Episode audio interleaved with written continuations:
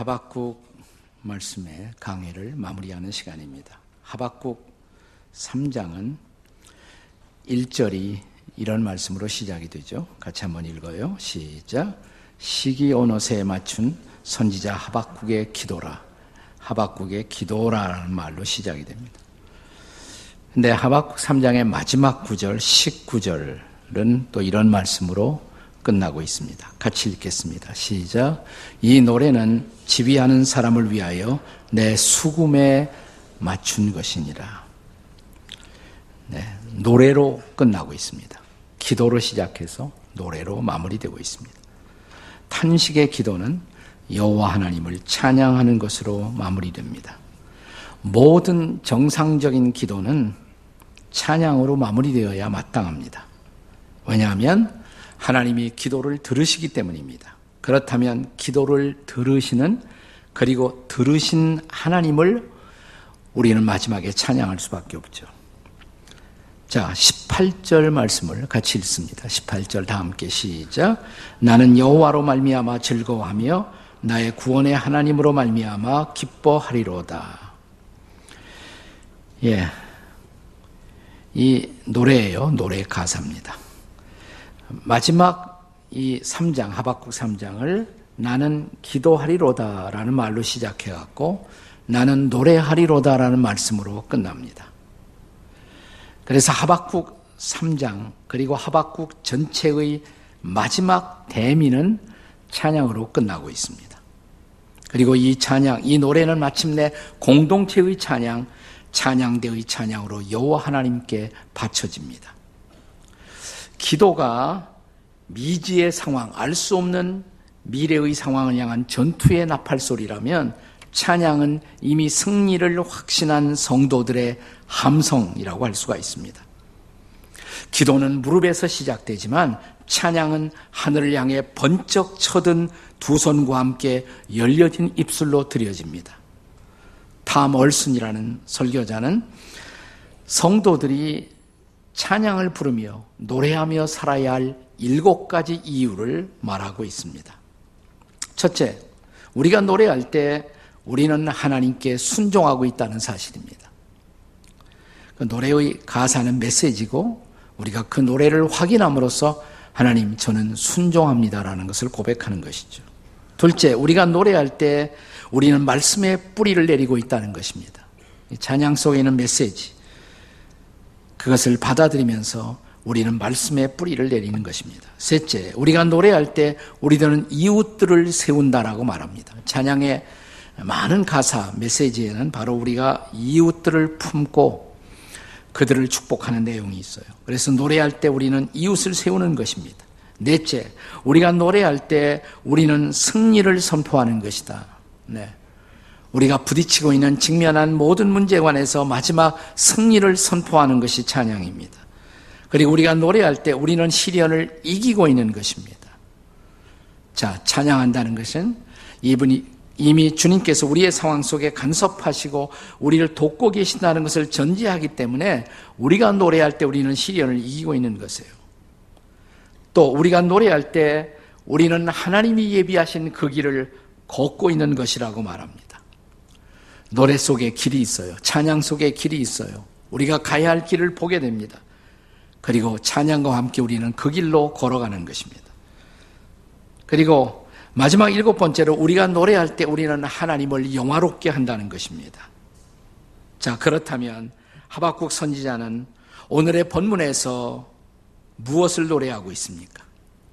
그가 환란을 경험하면서 시련 가운데서도 노래했다는 것, 그것은 오늘을 살아가는 저와 여러분이 우리의 고난 중에서도 노래할 이유를 깨우쳐 주십니다. 자, 내가, 아니, 우리가 고난 중에도 노래해야 할 이유 두 가지가 있어요. 그 두 가지만 묵상합니다, 오늘. 첫째, 우리가 노래해야 할 이유가 무엇 때문인가? 하나님의 임재 때문입니다. 하나님의 임재. 자, 하박국 3장 17절에 보시면 이제 갈대아가 바벨로니아가 유대 땅을 침략하고 있었을 때 그 침략을 통해서 잃어버리게 된 손실의 리스트를 쫙 열거합니다. 무화과 열매, 포도나무 열매, 감람나무의 소출, 밭에 먹을 것, 우리의 양, 외양간의 소 이것들이 다 없어지고 있다는 거예요. 전쟁으로 말미암아 농사도 목축도 어려워지고 있기 때문에 그렇습니다. 그리고 지금까지 그들이 하나님의 축복으로 여기고 있었던 것, 혹은 하나님의 선물로 받았던 것들이 주의 백성들의 손에서 하나씩 하나씩 떠나가고 있는 것입니다. 그런데 이런 손실의 고통 중에서도 자, 본문 18절에서 선지자는 놀라운 고백을 하고 있습니다. 다시 한번 18절을 읽습니다. 다 같이 시작. 나는 여호와로 말미암아 즐거워하며 나의 구원의 하나님으로 말미암아 기뻐하리로다. 아멘. 다시 말하면 손실의 고통을 감수하며 많은 것을 떠나보내는 뼈아픈 상황 속에서도 가만히 묵상하니까 떠나지 않고 나와 함께 하는 것이 존재하고 있었다는 거예요. 뭐죠? 하나님. 여호와 하나님. 구원의 하나님의 존재였습니다. 그리고 여전히 지금도 나를 떠나지 않고 나와 함께 하시는 여호와 그 구원의 하나님의 임재로 말미암아 나는 즐거워하고 나는 기뻐하겠다는 것입니다. 왜냐하면 그 하나님의 임재는 내가 지금까지 누려온 어떤 하나님의 축복보다도 더 소중한 것입니다. 사랑하는 여러분, 하나님의 축복은 좋은 것이죠. 소중한 것이죠. 그러나 그 축복 때문에 축복을 즐기다가 그 축복을 주신 하나님이 안 보이기 시작하면 그 축복이 우상이 될 수가 있다는 거 아세요? 예수께서 말씀하신 제자의 길을 기억하십니까? 제자의 조건. 자, 누가 보면 14장 26절의 말씀입니다. 같이 읽겠습니다. 시작. 무릇 내게 오는 자가 자기 부모와 처자와 형제와 자매와 더욱이 자기 목숨까지 미워하지 아니하면 내 제자가 되지 못하고. 네. 저는 그 어, 영어 배우고 싶어서 우리 선교사님들 이렇게 따라다니고 바이블 스타디 하다가 제가 예수를 믿게 되었는데요. 선교사님이 꼭 숙제를 내줬어요. 어, 성경 구절을 암송하는 숙제를 영어로. 네. 근데 어느 날 그 암송 숙제가 누가 보면 14장 26절이었어요. 근데 이 구절을 딱 보는 순간 그때 제가 아직 예수를 확실히 믿지 못하고 있었을 때 믿을까 말까 하면서 공부만 하고 있었을 텐데 이 구절을 본 순간 맞아 예수는 절대로 믿어서는 안 되겠다라는 확신을 갖게 되었어요. 잘 생각해 보세요. 내게 오는 자가 자기 부모나 처자나 형제, 자매, 자기 목숨까지 미워하지 아니하면 내 제자가 되지 못하고. 어, 나 예수님 제자 될 수 없어. 어떻게 내 부모, 내 처자, 내 형제, 자매, 내 목숨을 미워할 수가 있단 말인가? 네. 근데 이상하게 이 구절이 잊어버려지지 않고 계속 떠올라요. 그러니까 내가 좋아할 수 없는 구절이면서 이 구절이 자꾸 묵상이 되는 거예요. 아, 여기 미워한다는 말이 도대체 무슨 뜻일까? 이게 문자 그대로 부모나 처자를 미워하라는 말일까? 그러다가 어느 날 이 구절을 다른 각도에서 볼 수 있는 말씀을 발견하게 됐습니다. 그게 뭐냐면 마태복음 10장 37절이었어요. 비슷한 구절인데 조금 다르게 강조를 합니다. 자, 마태복음 10장 37절을 같이 읽겠습니다. 시작. 아버지나 어머니를 나보다 더 사랑하는 자는 내게 합당하지 아니하고 아들이나 딸을 나보다 더 사랑하는 자도 내게 합당하지 아니하며. 자, 비슷한 내용이죠. 근데 미워한다는 말이 없어요. 그죠? 자, 미워한다는 단어 대신에 어떤 단어를 썼습니까? 더 사랑하면. 나보다 네 부모를 더 사랑하면 내게 합당하지 않고 내 제자가 될 수가 없다. 아, 이게 미워한다는 말이 문자 그대로 미워하라는 뜻이 아니로구나. 이건 일종의 문학적인 표현이고, 여기서 강조하는 중요한 뜻은, 네. 아버지, 어머니 다 소중하지만, 이 아버지나 어머니나 처자나 형제를 주신 하나님은, 또 하나님의 아들이신 예수님은 더 소중하다는 뜻이 아닐까? 라는 신령한 깨달음이 찾아왔어요. 네, 신통한 깨달음이에요. 아주 신통한 깨달음. 아, 이게 그런 뜻이로구나. 네. 자, 생각해 보세요. 부모, 누가 주셨어요? 하나님이 주신 부모 아니에요? 내 남편 안에 하나님이 주셨잖아요. 내 형제, 자매, 내 목숨, 그분이 주셨잖아요. 근데 그분을 망각하고 그분이 주신 것을 더 사랑하면 그건 내게 합당하지 않다. 다시 말하면 하나님에 대한 하나님의 아들에 대한 시선을 빼앗기고 그분이 주신 선물에 몰두하다 보면 그것이 바로 우상이 될 수가 있다. 그리고 나의 진정한 제자가 될 수가 없다. 그런 가르침이라는 사실이 제 마음에 다가왔어요. 제가 그걸 해결하게 되었습니다. 네. 그리고 이 구조를 그렇게 제가 묵상 속에 깨달은 그 순간 성경 속에 있었던 또 하나의 미스테리 제가 계속 그때 믿을까 말까 하고 성경 공부하면서 제 마음속에 미스테리로 있었던 사건 하나가 풀렸습니다.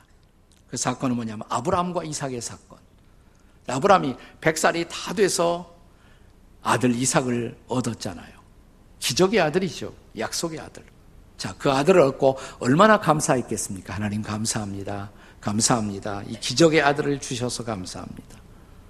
그리고 날마다 감사원금도 드리고 아마 그랬을 거예요. 아브라함이.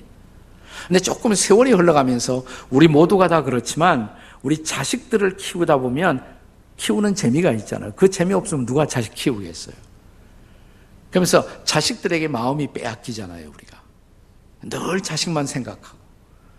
그러다 보니까 자식 생각하다 보니까 자식을 주신 하나님을 서서히 망각하고 있었던 어느 날 하나님이 아브라함에게 다가오십니다. 성경은 기록하기를 하나님이 아브라함을 시험하시려고. 그리고 말씀하시기를 내 아들 독자 이삭을 내게 번제의 제물로 바쳐라. 바치라는 거예요. 그 아들 제물로. 얼마나 고민이 되었겠어요. 아니 주실 때는 언제고 왜 또 달라고 하나. 나 하나님이 달라고 그랬으면 별 수 없잖아요. 예, 드디어 고민하고 또 고민하다가 아마도 아브라함이 욕과 같은 결론에 도달했을 거예요. 욥이 그 욥기에서 고백한 유명한 고백 주신 자도 누구? 하나님. 또 취하시는 자도 하나님. 하나님이 달라고 그러면 드려야죠, 뭐. 네.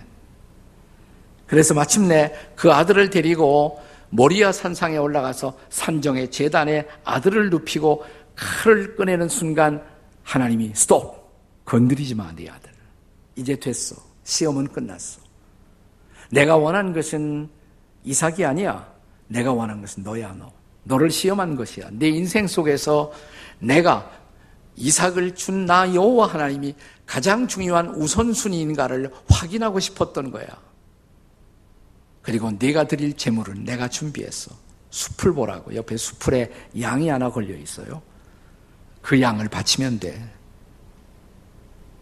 그래서 그 양을 제물로 바치면서 야외 이래, 여호와 이래 하나님이 준비하셨다라는 유명한 고백을 하죠. 그렇습니다. 여러분, 하나님의 선물과 축복이 귀하지만 하나님의 선물보다 축복보다 더 중요한 것 누구? 하나님, 하나님이세요. 그 하나님의 임재, 그 하나님이 함께 하신다는 것, 이것이 인생에서 가장 중요하다는 사실을 인정하십니까? 네. 제가 우리 1년에 한두 번씩은 꼭 이렇게 국내 성지순례단을 이끌고 여러 기독교 사적지를 탐방하고 하는데 몇 년 전에 소록도를 간 일이 있었습니다. 한센병 환자의 섬 소록도. 갔더니 소록도 섬 한복판에 교회가 있어요. 그 교회가 소록도 중앙교회입니다. 소록도 중앙교회. 자, 저희 일행을 이 교회 안으로 인도하고 그때 저희를 맞아주신 전도사님이 그분은 자신이 나 환자, 한센병 환자였다가 치료되신 분이에요. 그분이 우리를 영접하시면서 이제 그 한센병 환자들이 그 척박한 땅에서 살아남을 수 있었던 비밀, 그리고 마침내 그 땅을 지금처럼 아름다운 땅으로 개간할 수 있었던 그 이야기를 간증을 쭉 들려주세요. 한 30분 하신 것 같아요. 그리고 마지막에 이렇게 말씀하시더라고요. 그런데요, 소록도 섬이 이렇게 변화될 수 있었던 그 중요한 비밀을 정말 알고 싶으시면 소록도 섬만 볼 것이 아니라 지라도 섬을 가셔야 합니다. 지라도 섬.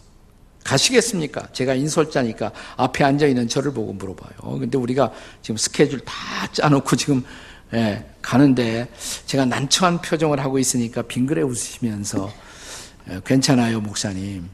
지라도는 그렇게 멀지 않아요. 지라도가 어딨냐면 하박국 3장 17절에 있어요. 그래요. 그러게 읽어보시라고. 우리가 같이 읽었죠. 하박국 3장 17절 같이 읽습니다. 시작. 비록 무화과 나무가 무성하지 못하며 포도나무에 열매가 없으며 감람나무에 소출이 없으며 밭에 먹을 것이 없으며 우리의 양이 없으며 외양간에 소가 없을지라도 거기 있지 않느냐고 거기 없을지라도 네. 그러면서 그분 하시는 말씀이 우리 한센병 환자들이 뭐가 있겠습니까? 우리는 돈도 없고요. 우리는 건강도 없고요. 우리는 가족도 없고요. 그런데 이 모든 것이 없을지라도 우리와 함께 하시는 하나님, 그 하나님의 임재 안에서 우리는 지금까지 살아왔고 이 소록도를 아름다운 섬으로 일구어 올 수가 있었던 것입니다. 그러면서 그래서 우리가 만든 찬송인데 같이 부르시겠습니까? 그들이 작사하고 작곡한 찬양 그 찬양의 제목이 뭐냐면 지라도의 하나님. 지라도의 하나님. 네. 얼마나 은혜 받았는지 몰라요. 그렇습니다. 지금 오늘 본문 속에 나타난 하박국 선지자도 다가오는 시련, 그 폭풍우 속에서도 많은 것을 잃고 있었을지라도 노래할 수 있었던 이유, 하나님의 임재 때문입니다. 하나님이 함께 하시기 때문입니다. 여러분, 하나님이 여러분과 함께 하는 거 믿으세요? 그러면 찬양하세요. 힘들어도 찬양하세요. 시련이 있어도 찬양하세요. 우리가 찬양하며 살아야 할 이유 하나님의 임재 때문인 줄로 믿습니다. 또 하나 있어요. 두 번째로 우리가 예, 노래하면서 찬양하며 살아야 할 두 번째 이유 하나님의 약속 때문입니다. 첫째는 하나님의 임재, 두 번째는 하나님의 약속 때문입니다. 19절의 말씀을 함께 읽겠습니다. 19절 나 같이 시작.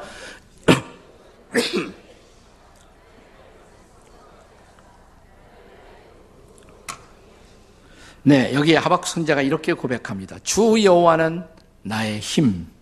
주 여호와는 나의 힘. 여기 이 말씀은 하나님의 약속이면서도 동시에 기도하고 있는 선지자의 기대라고도 할 수가 있습니다. 지금 선지자는 지금 폭풍처럼 다가왔던 시련 앞에서 많은 무력감을 느끼고 힘들어하고 있었습니다. 계속되는 전쟁의 소문, 그리고 주저앉은 이웃들의 좌절의 모습 속에서 자신도 힘을 잃고 있었습니다. 그러나 기도하던 하박국 선지자는 갑자기 벌떡 일어나 찬양하기 시작합니다. 그리고 찬양 속의 고백, 주 여호와가 나의 힘이십니다. 전능하신 여호와, 전지하신 여호와, 그 하나님이 함께 하신다면 그 하나님의 힘이 바로 나의 힘이라고 그리고 그 하나님이 약속을 신실하게 지키신다면 나는 이제 더 이상 절망할 필요가 없다고 주저앉을 필요가 없다고 그러면서 두 가지 약속, 두 가지의 기대를 말합니다. 첫째, 하나님이 나의 발을 사슴과 같게 하실 것이라고. 둘째, 나를 나의 높은 곳에서 다니게 하실 것이라고. 한 성경학자는 하박국 1장, 1장에 구조는 어떤 구조냐? 그건 어두운 골짜기다. 이 어두운 골짜기에 있는 사슴 한 마리를 연상해 보세요. 그 사슴이 위기를 느껴요. 누군가가 나기를 나를 노리고 있다. 그러자 어두운 골짜기를 이 어린 사슴이 바들바들 떨면서 뛰면서 부르짖는 비명을 토하기를 어찌하여 어찌하여 이게 하박국 1장이에요. 어찌하여 어찌하여 그런데 3장에 들어오면 갑자기 달라집니다. 3장 마지막에서 사슴의 그 작은 발, 그 날렵한 가느다란 다리, 그 다리로 사슴이 뛰기 시작하더니 한순간 어두운 골짜기를 탈출합니다. 그리고 저 높은 언덕 위에 올라가서 조금 전까지 자기를 위협하던 그 골짜기를 유유자적하게 내려다보고 있는 저 높은 곳에 서 있는 사슴의 자태. 이게 3장이에요. 3장 마지막 부분입니다. 그리고 그 높은 곳에 오르게 하신 하나님, 그 하나님을 찬양한다고 말하는 것입니다. 그리고 그 높은 곳에서 자기가 지금부터 행할 것이라고 선포하는 것입니다. 여기 높은 곳이라는 것은 고대 전쟁에서 언제나 승리자가 서는 곳으로 묘사됩니다. 그러나 이미 하박국 2장 1절에서 우리가 2장 봤죠? 1절에서 선지자는 자기가 살고 있는 도성에서 가장 높은 곳에 올라갑니다. 망루에 올라갔죠, 망루에. 파수꾼이 있는 망루에. 그리고 거기서 기도하면서 내가 기다리겠다 말씀하십니다. 자, 기도한 것에 관해서 하나님의 응답을 기다리는 거예요. 근데 갑자기 그 눈앞에 펼쳐지는 파노라마, 물이 바다를 덮음 같이 여호와의 영광을 인정하는 것이 가득한 새로운 시대, 새로운 세상이 도래하고 있는 것을 보고 있었던 것입니다. 시편 18편 33절의 약속을 한번 같이 읽겠습니다. 시편 18편 33절 시작 나의 발을 암사슴 발 같게 하시며 나를 나의 높은 곳에 세우시며 비슷한 말씀이죠. 네. 여기 본문 3장 19절에서 나로 나의 높은 곳에 다니게 하신다. 자, 이것은 완벽한 회복의 이미지예요. 내가 다시 한번 내가 서야 할 그 높은 곳에 서서 나는 내가 가야 할 그 방향을 향해서 나는 달리고 있다고. 나를 그 높은 곳에 세우신 하나님을 찬양한다고. 같은 맥락의 말씀으로 신명기 32장 13절의 말씀을 읽어보겠습니다. 신명기 32장 13절 시작 여호와께서 그가 땅의 높은 곳을 타고 다니게 하시며 발에 소산을 먹게 하시며 반석에서 꿀을 굳은 반석에서 기름을 빨게 하시며 그랬어요. 네. 다시 높은 곳에서 축복을 누리고 있는 모습. 떠나갔던 축복이 돌아오는 거예요. 여기 완벽한 회복이 있어요. 나를 그 높은 곳으로 인도하시는 하나님을 믿으십니까, 여러분? 찬양하십니까? 이런 구절이 생각나지 않았어요? 나를 높은 곳으로 독수리처럼 인도하시는 하나님, 이사야 40장 31절. 같이 읽겠습니다. 시작. 오직 여호와를 악망하는 자는 새 힘을 얻으리니 독수리의 날개치며 올라감 같을 것이요 다른 박질하여도 곤비하지 아니하겠고 걸어가도 피곤하지 아니하리로다. 아멘. 네, 성경학자 워런 위얼스비는 여기 높은 곳에 다니는 사슴의 모습을 이렇게 말하고 있습니다. 때로 고난이 시련이 다가올 때 하나님은 우리가 그것을 이기고 높이 날아오를 수 있는 믿음과 은혜를 주신다. 때로 그분은 빠르고 안전하게 높은 산 위를 뛰어다니는 아름다운 사슴같이 마침내 우리를 변화된 그 자리에 세워주실 것이다. 믿으세요, 여러분? 이제 선지자는 높은 곳에서 찬양대와 함께 하나님을 찬양하고 노래합니다. 이것은 높은 곳에 서는 믿음의 절정, 삶의 절정에서 우리가 죽게 드리는 찬양이에요. 시편 148편 1절을 보겠습니다. 시편 148편 1절 시작. 할렐루야 하늘에서 여호와를 찬양하며 높은 데서 그를 찬양할지어다.